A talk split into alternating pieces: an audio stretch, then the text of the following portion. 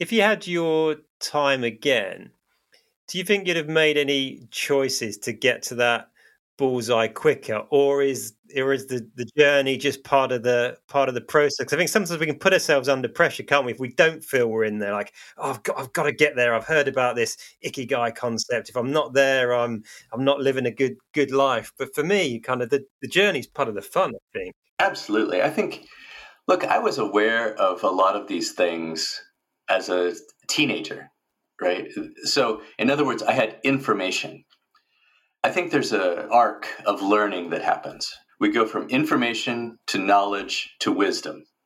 Information is, you've heard the concept before, yeah, right? Knowledge is like, okay, I can start to put it into practice. I can start to see what that like is like. And then wisdom is you're actually living it, like it's in your bones. You, you know the lesson deeply.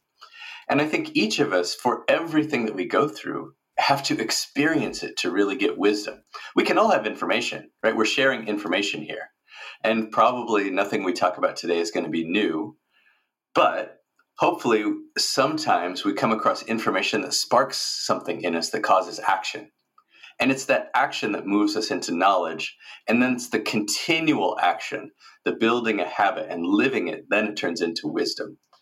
So the short answer is all of the information in the world has always been there for a long, long time. There's almost nothing new, but it's the living it, right?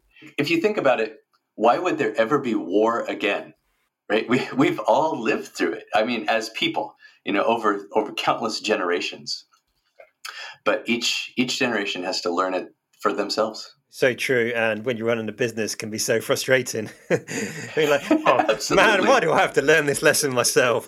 But exactly. You do. Exactly, yeah. exactly. It's funny. Um, one of my favorite quotes is from James Clear. He wrote the book Atomic Habits, which I highly recommend.